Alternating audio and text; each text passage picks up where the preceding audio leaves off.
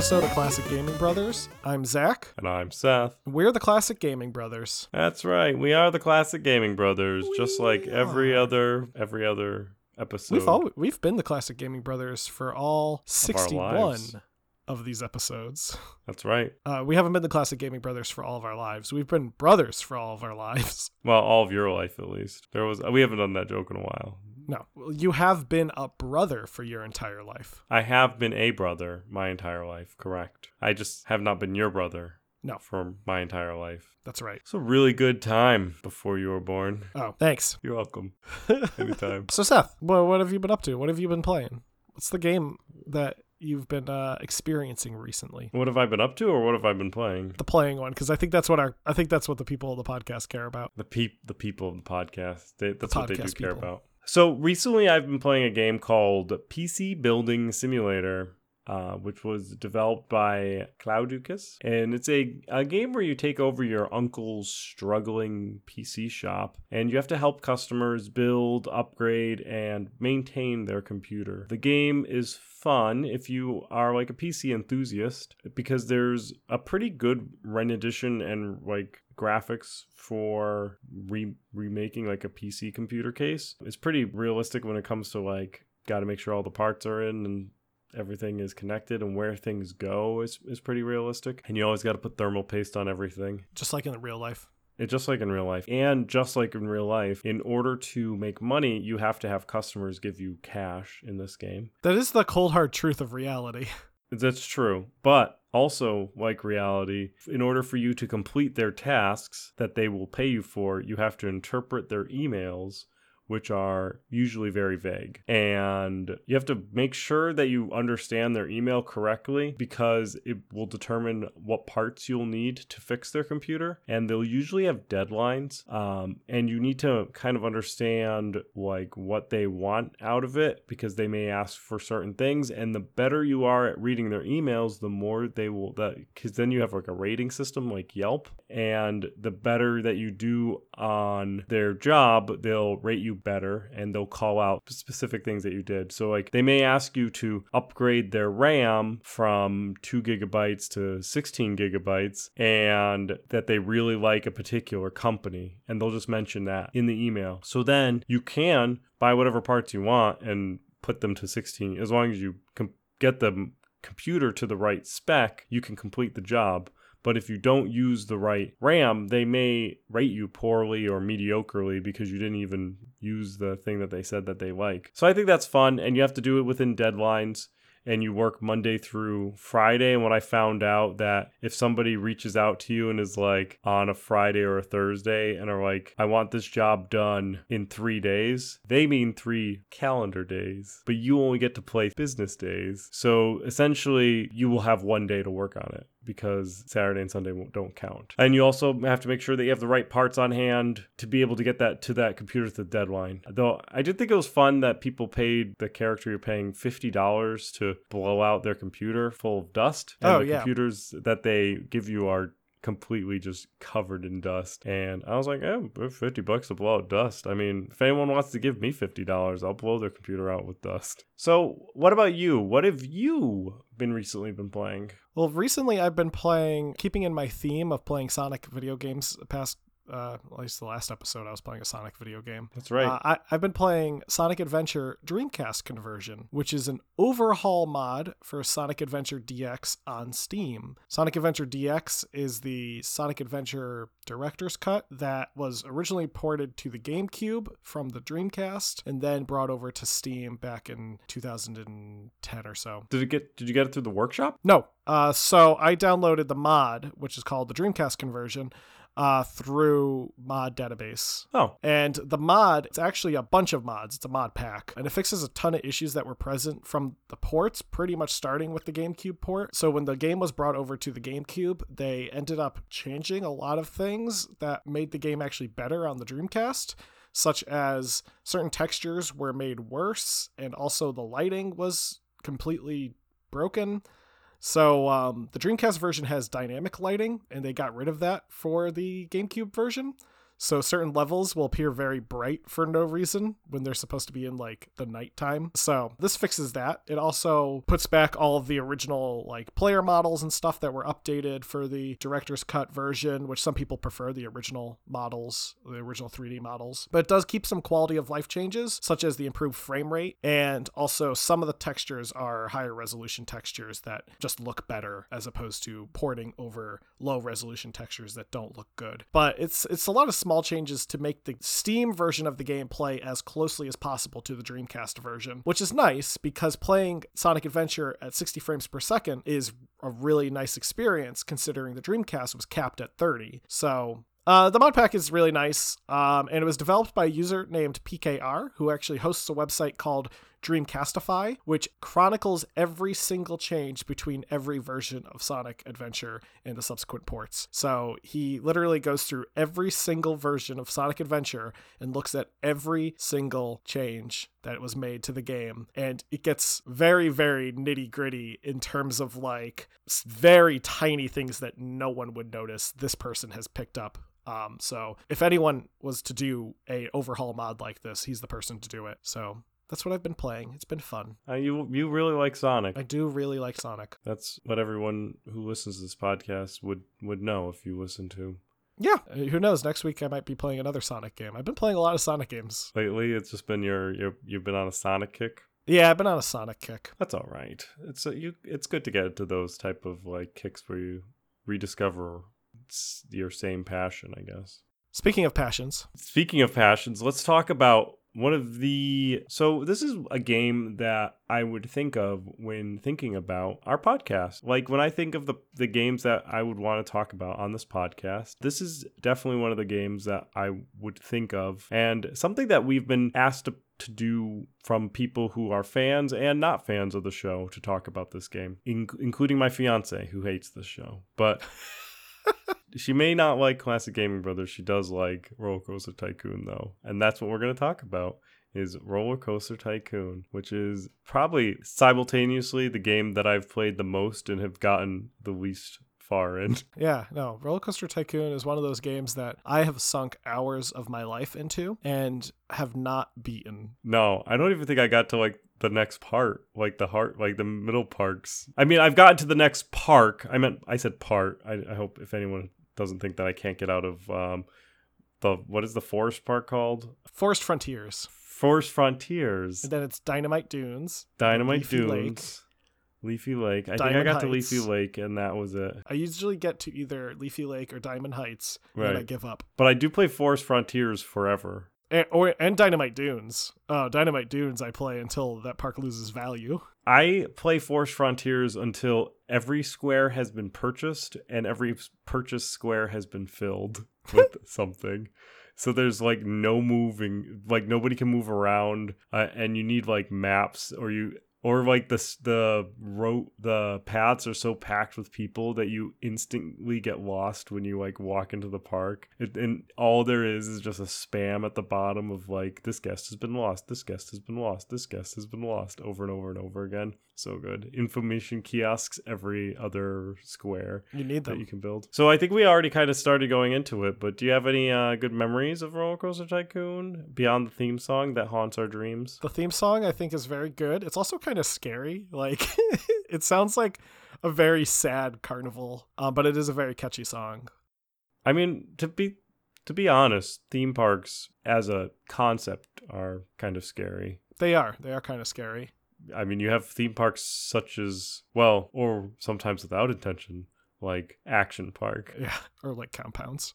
Or like compounds, correct. When a, when a when a when a location has a death count, it's kind of a when a location's death count is a poor ratio to its attendance count. So like with Disney, they have like millions and millions of guests of year, so they're gonna have a couple of deaths every now and then. No, nobody dies at Disney ever. No, because they, they do the same thing with uh like uh, Action Park, where if you if you you get declared dead elsewhere, you yeah nobody dies at Disney. But anyway, Anyway, so Disney, uh, no, Roller Coaster Tycoon, great game. I also the so it's not the theme song, but the opening to the game when you start the game is this loud like cranking sound of a roller coaster going up a incline, and let me tell you, if you wanted to secretly play that game at night when you're you should be sleeping, you better not have the volume on because everyone in the house will know you are playing Roller Coaster Tycoon. So that's a fact. Alternatively, if you are our father and wants to play Roller Coaster Tycoon but your children are sleeping,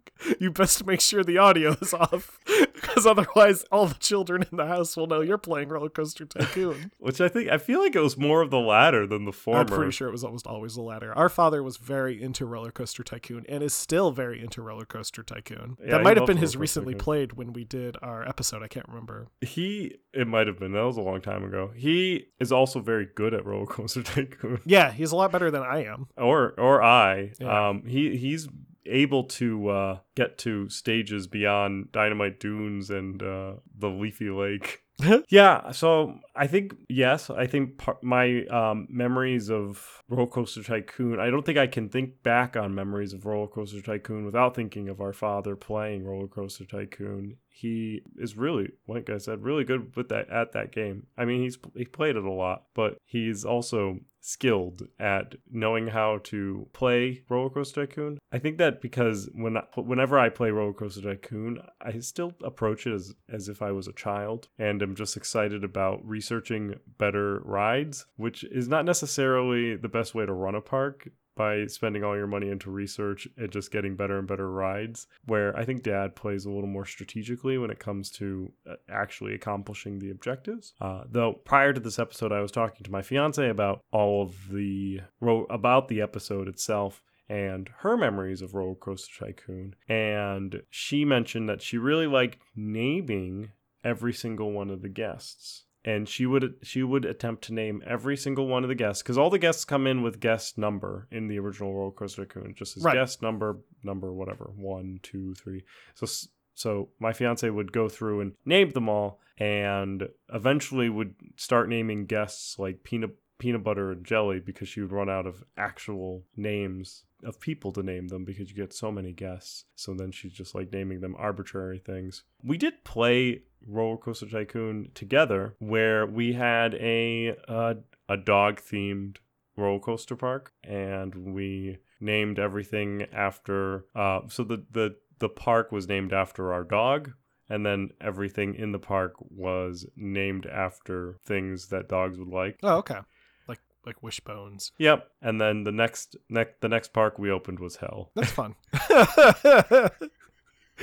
and everything was named after hellish things. But it was a it was a fun time. I I think I think we're going to do that again one day soon. So, do you want to get into the history of the uh I do. I do want to get into the history. the history of the of- history? history of Roller Coaster Tycoon. So, uh, Roller Coaster Tycoon began in development after the release of a game called Transport Tycoon, which came out in 1994 by Scottish game designer Chris Sawyer. Chris wanted to do a follow up to this game because it did very well. And he decided to take the money that he earned from making Transport Tycoon and go on a little trip. In fact, he went to Europe and the United States and he visited theme parks with roller coasters in them. So Sawyer had openly stated around this time that he hated roller coasters with like a passion, but he began to like them as he went on this trip and actually became an enthusiast of roller coasters. And I guess at some point he had rode at least 700 different roller coasters in this Europe United States trip to different theme parks. From this experience, he began to work on what would become Roller Coaster Tycoon, which went under the initial title of White Knuckle. Chris Sawyer, who was a, a game programmer, uh, did code the entire uh, Roller Coaster Tycoon game uh, by himself. Uh, 99% of the game was written in x86 assembly language, with uh, 1% of it being written in C, which is fun because we have like C and C sharp now and all those other Yeah. Weird C iterations. Sawyer brought in Simon Foster, who was an artist, to do 3D modeling renders. And after Simon Foster and Chris Sawyer did an early build of the game, they brought it out to their friends and families to essentially early access play the game and play test it, getting feedback. He then went to Hasbro to get a more bug testing and getting feedback from from them as they would be ultimately the publishers. A Roller Coaster Tycoon is in the simulation genre, similar to other titles like SimCity or Transport Tycoon, done by Chris Sawyer. The primary focus of the game is to meet certain goals based on different criteria per park. As you progress through the game, you unlock new rides and scenarios. Since it's a simulation game, you spend a good portion of the game managing your books and your money and essentially trying to make enough money with people coming into your coaster to pay your overhead and your staff. So you you can get coasters, food, souvenir stands to bring in money as well as your coasters and admission prices go. And then you have to pay for the creation of those rides and buying those stands and your staff, advertising budget, and decor. At the same time, you have to make sure that the park is what the people want is the park that they want to go to. If any of the guests in the park begin to get upset or disappointed, they will leave, which will cost you money that they may have had in their pockets. And different scenarios will have different park sentiment being a goal of the scenarios. Some scenarios are rather simple get a certain number of guests by a given date. Other scenarios are a bit more complicated, such as maintaining a number of guests for a given period and also being sure not to drop a certain percentage in your favorability ranking. You are able to build new rides, including the option to custom build roller coasters and other tracked based rides so, for example, there's a train, a monorail, there's go karts, which are always extremely, extremely popular. Like, literally, you can build a small go kart that goes in a circle, and people will queue up for that like crazy. like, no matter the cost, people will ride go karts. There are also a selection of pre built rides if customization really isn't your thing. Also, it's important to remember when you're building these rides that guests are not immortal. In fact, they are very mortal. They will die. Well, they won't they won't like die in the street, but they they can die rather. So it's really important that you maintain proper ride safety. So you make, have to make sure to hire mechanics and engineers that are going to do safety checks, but also making sure that your ride is going the correct speed and that you have enough safety mechanisms put in. So if you're building a roller coaster, for example, you might want to not have multiple train setups of, of multiple cars going at once and not have brakes at the end of the coaster so that when the train comes into the station, it doesn't collide with a train that's already parked there waiting for people to queue up. Alternatively, if you have a ride, for example, there's one called the shuttle loop, which will launch your coaster into a circle and then up a little incline and then drop the coaster back go through the circle again and then and then go back to the station. It's usually a very popular ride, but if you decide to do any customization, you want to make sure that the speed is set. Otherwise, you can launch that roller coaster across the map with the right speed settings, which killing your guests, while some people might find it fun and cathartic, will cost you points and will cost you favorability. So you you could essentially lose scenarios because of how that happens. Also, if your ride is just too scary looking, maybe you just put a lot of effort into it and people think it's terrifying, people won't go on it and you will have wasted your money on making that roller coaster. So it's, it's very important to be mindful of what people are interested in in terms of other rides that they might be riding into. Eh, speaking of a scary ride, there was a particular ride that originated from Roller Coaster Tycoon 1 that is very spooky and didn't become popular until 2012, or it didn't become I guess it became a meme in 2012. And that is the Mr. Bones Wild Ride. Mr. Bones' Wild Ride is a, a meme that showed up on 4chan and eventually became pretty popular. And it just shows a 30,696 foot roller coaster that ha- takes four years of in game time to complete. And where all of the passengers, because you can see the passengers' thoughts and what they're thinking when they're in, in your park, and you can just see them all just screaming, I want to get off Mr. Bones' wild ride. And then, after they get off, they walk down a large path that goes to another entrance where they're greeted by the installation of a skeleton that has a top hat and it says, The ride never ends.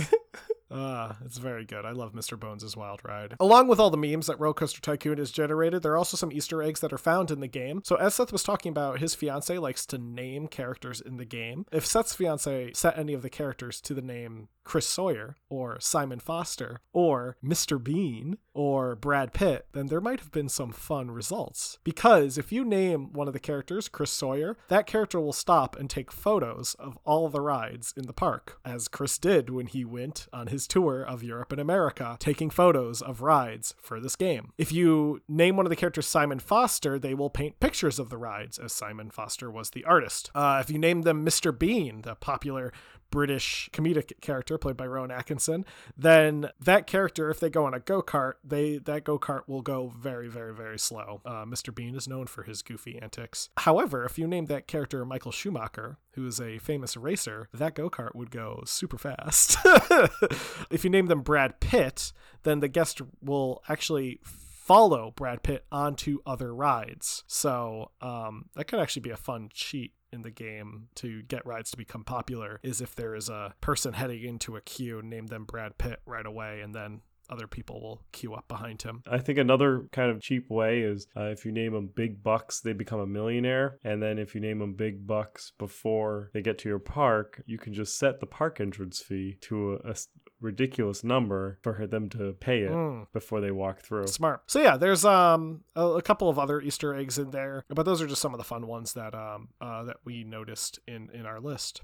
So, uh, Roller Coaster Tycoon came out in 1999 and was really just like an instant hit. And in fact, Chris Sawyer made around $30 million in royalties from Roller Coaster Tycoon. The game was released on Windows, where there was a port that was brought over to the original Xbox in 2003 and the port was done by Frontier Developments. And that's a fun Frontier Developments is very tied back into Roller Coaster Tycoon and they are the same studio that did Planet Coaster Yes. and Roller Coaster Tycoon 3, which we'll talk about momentarily. In January of 2000, Roller Coaster Tycoon was announced as the best selling PC game of 1999. Its sales in the United States totaled 1,700, 535,000 units that year, with which is a revenue of a 19.6 million dollars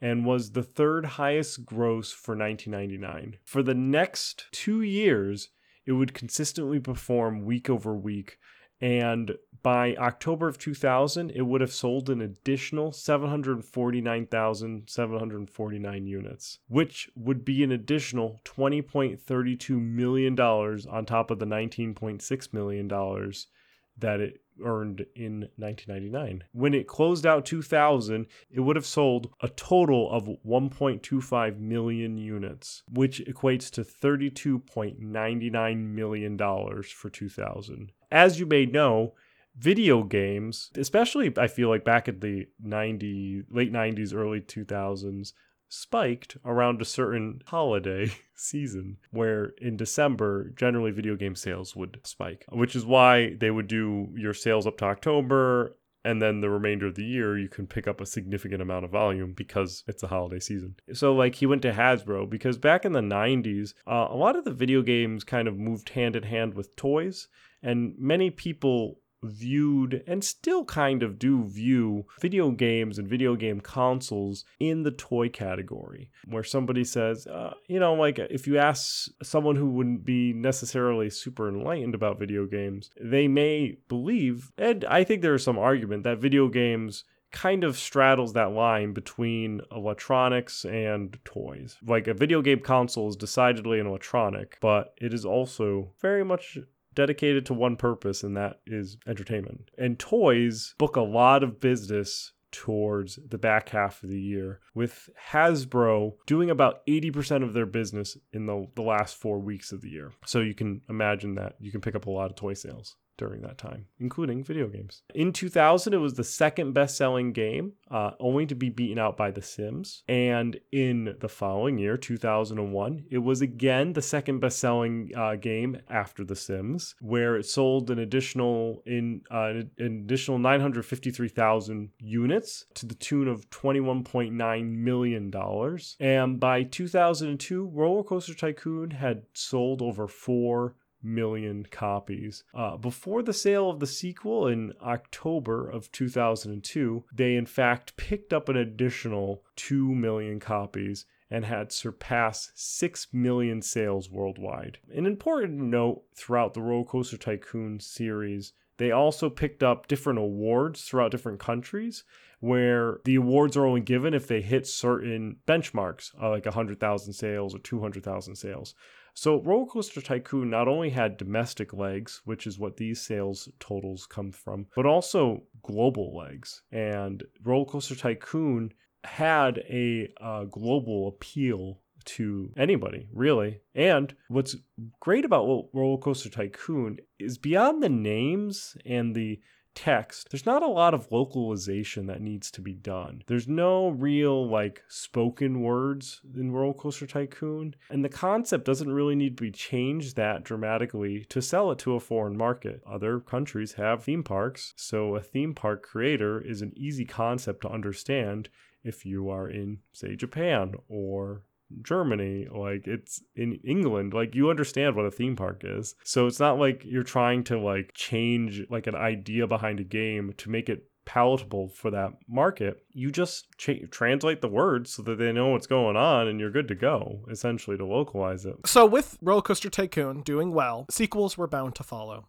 First off, however, there were some expansion packs. In 1999, we had Corkscrew Follies, and in 2000 we had loopy landscapes. Uh, these packs offered more scenarios more maps more coasters and some other updates. There was some updates to like different decor and other things like that. I think loopy landscapes offered a new coaster that had a better loop system um, like you could do like a mega loop on it. It was really really cool. Yeah, and Corkscrew Follies had a lot of different corkscrews in them. Yes, yes, it did, as the name heavily implies. A sequel, Roller Coaster Tycoon 2, was released in October of 2002. The game was developed again by Chris Sawyer and published by Infogrames. Now, like the first game, Roller Coaster Tycoon 2 was entirely developed by Sawyer in assembly language. New to the sequel, however, were amusement parks based on actual real world theme parks from the Six Flags brand of theme parks. So Six Flags decided that they wanted to get in on this Roller Coaster Tycoon action, and they set up a licensing deal with Chris Sawyer um, to have some of their real world parks incorporated into the game, which was pretty cool. The game also included all new scenarios, which were available upon first launch of the game. So, whereas in the first game you had to unlock the new scenarios, the moment you launch Roller Coaster Tycoon 2, those new scenarios are all there. So you don't unlock any new scenarios. There's also new rides, new music, and improved AI for guests. Also, there was an addition of uh, ATMs, which could be added into your map so that uh, guests could stay longer because they wouldn't leave when they get broke if there was an ATM that they could take money out of. So the sequel also had a few expansion packs. Time Twister and Wacky Worlds, which would add different environmental items in, again, new scenarios. And these were all bundled together into the Triple Thrill Pack, which included the DLC and base game on one disc. And we owned the Triple Thrill Pack. Roller Coaster Tycoon 2 did enter the market with praise. However, there was criticism because there was a lack of change in the graphics or interface. It was just like a better, it was a bigger, more expansive expansion pack, essentially. Yeah. That came with its own expansion packs. And at that time, I felt like a lot of games, like The Sims kind of did that where they released a game and I mean they still do that. Like they release a game and then they're like, here's the sequel and here's a million expansion packs. Roller Coaster Tycoon kinda did that. I mean the the full game of Roller Coaster Tycoon is complete, unlike Sims games. Yeah. But though I feel like it, it bears striking resemblance to XCOM, where they reskinned UFO Defense to Terror from the Deep, and it was just the same game. Yeah, that's what it feels like except underwater. Yeah, with Roller Coaster Tycoon 2. Except it's not underwater. Uh, unfortunately, that would have been great underwater theme parks. Get on that, Chris Sawyer. By 2004, Roller Coaster Tycoon 2 had sold 7 million copies and was declared the 10th best selling computer game of 2002 by a research company called the NPD Group, which we've referenced before. They do a lot of um, analytics on sales. In the United States alone, Roller Coaster Tycoon had earned $21.6 million by 2006. So it was a good game. Was it Roller Coaster Tycoon banner setting? No, it wasn't like the best selling or second best selling game three years in a row. but it, it did do well. Uh, both Roller Coaster Tycoon 1 and Roller Coaster Tycoon 2 both earned gold from the Entertainment and Leisure Software Publishers Association in Britain, which, in order to qualify for gold, you need to have sold at least 200,000 units in Britain. So they at least sold that as well. Roller Coaster Tycoon 3 came out in November of 2004 in North America. Now, while the game is heavily based on the core features of the previous titles, Chris Sawyer was only a consultant. Uh, in fact, Tycoon Roller Coaster Tycoon 3 was developed by Frontier Developments, who had a history of the game, being that they ported some of the original games and were fans of the series, and it was published by Atari. The game was a departure in the graphical sense as well. It was fully 3D and it allowed you to go on virtual roller coaster rides uh, that you create, which is almost like a kind of a thing. Like Planet Coaster, you're allowed to do that as well. There have been other 3D roller coaster tycoon type games that you can go on uh, like the sim theme park which you were able to go on rides sim theme park was also in 3d but it was a bad game. Roller Coaster Tycoon 3 was better. Hey, roller yeah. I and I think we only owned Sim Theme Park. We, we never own, owned Roller Coaster Tycoon 3. yeah. We had Roller Coaster Tycoon 1, Roller Coaster Tycoon 2, and then Sim Theme Park, which Sim Theme Park, not Roller Coaster Tycoon 3. A Roller Coaster Tycoon 3 did well. Uh, it received overall positive scores and reviews upon release and currently holds an 81% on Metacritic. According to the CEO of Frontier, David Bra- Braben, the game sold around 10 million copies, and that was back in 2015. So it did well, as I feel like the Roller Coaster Tycoon name can sometimes carry at least these initial games. There was, however, a couple of lawsuits that came about or because of Roller Coaster Tycoon 3. And honestly, we should talk about them. So in 2007, Atari sued Chris Sawyer and Frontier for Chris Sawyer violating his contract by helping Frontier create an enhanced version of Roller Coaster Tycoon 3. This original lawsuit was settled out of court. However, it kind of is like bad blood starts forming between Atari and Frontier. So when our when Atari filed bankruptcy in 2013, uh, Frontier ended up using that bankruptcy to kind of negotiate how their royalties were paid out. However, Atari didn't really want to pay out the way that Frontier negotiated, so they didn't. And according to Frontier, Atari just understated how many games were being sold. So in 2017, Frontier sued Atari. And apparently Atari had only paid Frontier 1.17 million dollars for Roller Coaster Tycoon for Roller Coaster Tycoon 3. But Frontier used a service known as Steam Spy, which is a which is a great service and is publicly available for anybody to use, and observed that there was far more sales than what Atari was claiming, and that they were owed an incremental 2.2 million dollars on top of the 1.11 the 1.117 that they received. So they fought this underpayment and somehow the rights to Roller Coaster Tycoon 3 expired from Atari.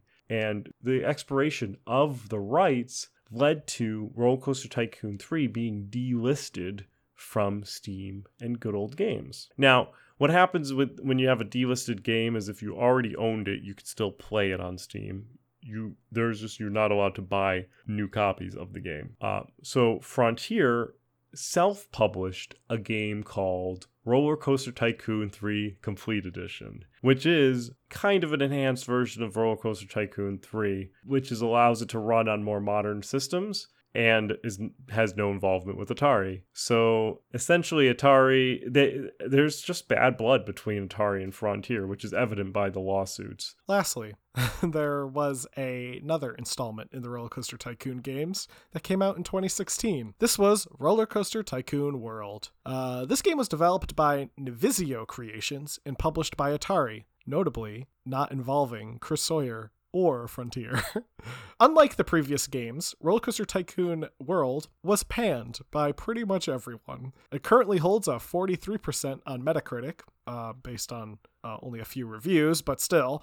And Eurogamer actually had some choice words for it. So Eurogamer stated that the game was machine designed to fleece your pockets and offer the bare minimum in return, and said Oh, it's best to avoid the game at all costs. Another company, TechRaptor, rated the game 1 out of 10 and mostly cited the issues with some of the interface, a variety of bugs, and other glitches that were present in the game. Majority of people just described the game as being incredibly unpolished and just not living up to the expectations of Roller Coaster Tycoon. Interestingly enough, these negative reviews started before the game was even out. Uh, there was a pre-release trailer that Atari had shown showing gameplay of Roller Coaster Tycoon World early on. So this was probably uh, a few months or so before the game actually came out. Critics noted that the game looked worse than Roller Coaster Tycoon 3, which came out in 2004. So this was a 2016 game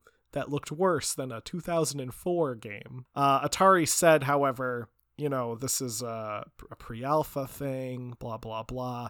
And reportedly, they went through a major overhaul of the engine and the graphics. However, not definitely didn't start out on a good note, to say the least, is that your game looks so bad that people are like, wow, this looks like a game from 2004. so that's Roller Coaster Tycoon World. However, that isn't the end of Roller Coaster Tycoon, as many ports of Roller Coaster Tycoon and its sequels have been made available on a wide variety of consoles, with releases such as Roller Coaster Tycoon Classic, um, which was actually the return of Chris Sawyer to the game development side of things since his work on the port of Transport Tycoon for the iOS in 2013 and more and before that the last game he worked on was Locomotion back in 2004. Roller Coaster Tycoon Classic is very cool as it combines both Roller Coaster 1 and 2 and all of the expansion packs into one package and allows you to play them at, you know, high resolution, uh, full screen with updated interface and uh, assorted bug fixes and engine fixes to ga- make the game work as smoothly as possible on your modern computer. Currently sells for about 20 bucks on Steam, so worth the worth the grab. There is also the open source OpenRCT2, which was a fan developed creation to make an open source version of Roller Coaster Tycoon 2, which was a, a, nifty little thing to allow it to run on other systems such as Linux, and I think they were able to port it over to some other consoles that way. More notably, however, are the spiritual successors.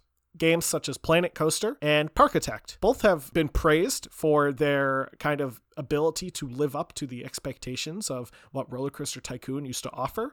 Uh, Planet Coaster, in particular, because it was developed by Frontier Developments that worked on Roller Coaster Tycoon 3 and the original port of Roller Coaster Tycoon 1. So they certainly know what they're doing when it comes to Roller Coaster Tycoon. I think it. I feel like Parkitect is a good spiritual successor to the original Roller Coaster Tycoon, and I feel like Planet Coaster is a successor to Roller Coaster Tycoon 3, which makes sense because it was done by Frontier. Uh, Parkitect is more of like, from my understanding, I haven't played the game, but you have. It's more of like, it's like a modern recreation of Roller Coaster Tycoon, you know, with all the updates you'd expect in a, a modern game. Whereas Planet Coaster is like what Roller Coaster Tycoon World should have been. Yes, uh, Parkitect is plays in like an the isometric view that you would play the original roller coaster in Roller Coaster Tycoon, where it's like that tilted camera pan, and has similar poppy windows everywhere for the staff and placing things and placing paths, and it's all very grid, like it's all like on a grid and stuff. Where Planet Coaster is very uh, 3D and technical and very graphically enhanced, where you can build some crazy things and really I've seen people like recreate entire theme parks and you can do so with like very minuscule because you can kind of like put in your own little shapes and stuff and make your own buildings and really be just go crazy with design. That's our roller coaster tycoon episode. Um, well, that's our roller coaster tycoon segment. We still have to talk about games that we're excited to buy, wait, and pass on. We we do. so I'm gonna go first. Sounds good. I am excited to buy, wait, or pass on a game called the Dyson Sphere program. Ooh. Uh, it's it's being developed. It's been developed. It's it's technically an early access. So it's I say it's being developed by a company called Youth Cat Studio, and it was uh and it entered early access on January 21st of this year. And what it is is you you get a uh, a sphere that you can build a gigantic factory on, where you can harness the power of the sun and build this factory in space and it looks like a lot of fun. Uh, kind of looks like the gameplay is very similar to Factorio or Satisfactory, which are two games that I really enjoy. Fa- Factorio is a, a 2D factory building game where you're trying to get things to create things and make a factory and to launch a rocket. And Satisfactory is similar but in 3D and this game looks like it's in 3D but zoomed back so you can see the whole planet and use like planet to it and have a limited space on the planet to work with which it just looks like fun it looks like something that would challenge me uh, with my mental abilities and it looks like and any game that can really challenge my thinking ability is always a fun game for me until I get frustrated and quit. However, it is currently single player only and i do like playing these games multiplayer because i like how having people help me make puzzles work or fix things so i'm gonna i'm gonna watch it for sure and i'll put this down as a wait as i would like to see some more development on it but it looks like it's really popular right now with like overwhelmingly positive reviews so Nice. Uh, that's the dyson sphere program Nice. Dyson Sphere program. The game I am interested in buy, waiting, or passing on is a game called One Lonely Outpost, which is a game being developed by Orarian Studios and supposed to be coming out in late of 2021. Um, the idea of One Lonely Outpost is you start a farming colony and grow it into a vibrant community. You choose from traditional animals and natural produce, or you opt for robo cows and gene spliced crops. You can take a break from all the farming and the mining to socialize with other colonists, find a love interest, explore alien ruins, and more. So basically, One Lonely Outpost is Stardew Valley, but in space. So uh looks fun. I, I I'm probably gonna buy it. I love Stardew Valley. I love games alike. I love games like Stardew Valley, Animal Crossing, or um, Harvest Moon. So this is just another game to add to that list of uh, life sims that I enjoy playing, which uh, are nice, relaxing games where you don't really have to pay a lot of attention to what you're doing. You just kind of do mindless work and enjoy yourself and talk to people and make friends. So I'll put it down as a buy. I also put uh one lonely outpost on my wish list. Yeah. I have like 150 games on my wish list, so I've slowly started to take things off my wish list because I either am not planning to buy them or don't want people to buy them for me after I read the reviews. Yeah. So I take them off. that I've done that too. Where I've been like, mm, I really don't want this game. Even if somebody buys it for me, I'll be really sad. yeah. All right. So that's our episode. That's our roller coaster tycoon episode. Seth, I think it's your turn. oh, all right. Uh, so there are three things that we like to wrap up with, and that's how to listen to us, contact us, and support us. In order to listen to us, well, you're already doing that. So great. You can continue to listen to us the way that you're listening to us already. You can also go to our website, which is classicgamingbrothers.com, and you can listen to us there in our lounge. Or if that's annoying, which probably it would be, uh, you could also go into any podcasting listening app such as iTunes, Amazon, or Stitcher, and many more, even like Spotify. Um, and you can find us by just searching Classic Gaming Brothers. And there you will find our podcast. You can subscribe. If you could rate us, that would be great. And you can listen to us there. We release every episode on Sunday. So if you are looking for a new episode to be in your feed, just wait till Sunday and it will be there somewhere between the times of I don't know. We drop sometime on Sunday. It's it's arbitrary, but it's always on Sunday. And we haven't missed an episode yet, which I'm very proud of. Second, in order to contact us, you can send us an email, and that you can send to classicgamingbrothers at gmail.com. You can also do Seth at classicgamingbrothers.com, Zach at classicgamingbrothers.com, or classicgamingbrothers at classicgamingbrothers.com. However, you'd like to contact us through those emails, you can do so. If sending an email is not your style, you can also go to our website and fill out a form, which is like sending an email, except you don't have to open your email client. So there's that. Those will all dump into our email address, and we will read them and we'll respond. And we will even craft episodes around you if you give us an interesting topic. We've done a few, actually more than a few, episodes because of a user suggestion. Now, you can also contact us by heading over to Facebook or Instagram or Twitter and following our social media presence. We have a Facebook that's at Classic Gaming Brothers, a Instagram which is at Classic Gaming Brothers, and a Twitter which is CG Brothers Pod. To be honest, we've been a little slacking on the content lately, and we apologize for that hopefully my new year's resolution which you know the end of january which is a good time to start resolutions anyway my february eh, resolution is to get more content to you guys in the ways of instagram. You can also contact us through twitch. We have a twitch and you can follow us there. It's twitch.tv slash classic gaming brothers. There's also a channel that's twitch.tv that's versus classic gaming brothers. That's used when we do multiplayer content and zach replays and I play a game, which is fun. If you want to watch us both at the same time, which I'm sure many people do. And finally, to support us. So, you're supporting us already by listening to this content. We appreciate that. We know everybody just listens to us speak at the end in order to get to the post. What is it? The the outro stuff. Cuz A, the outro music is really good, and B, our commentary about before the outro music is usually pretty funny. Um, which is why we know that you're you're hanging on and listening to this annoying thing that we do at the end of every episode. But here you are doing so. Thank you for your support. We appreciate you. We appreciate you listening. We appreciate you listening every Sunday if you do. We even appreciate you if you just find these episodes by random and you listen to the stuff that you find interesting. But we just like you guys. We thank you for listening and so you're supporting us right there. Uh, if you want to support us further, you can review and rate us. Give us uh, whatever applicable rating you feel like we deserve, and that usually helps trend us algorithmically.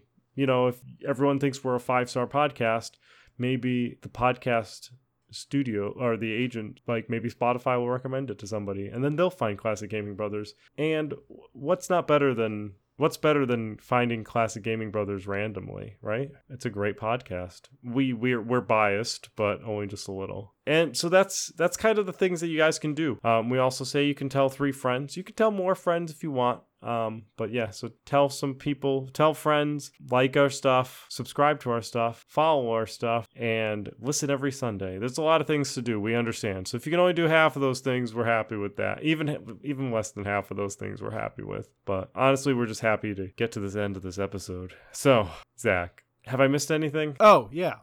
Don't play games like my brother. And don't play games like my brother. I've been Zach. I've been Seth. We've been the Classic Gaming Brothers. That's right. That's right. You know, you know, uh, you always interrupt. You always say your name immediately after the classic game. You say classic game brothers, then you say I'm Zach. You do that all the time to me, but I never do it to you. Do you see that? Da da da da da da da da da da da da da da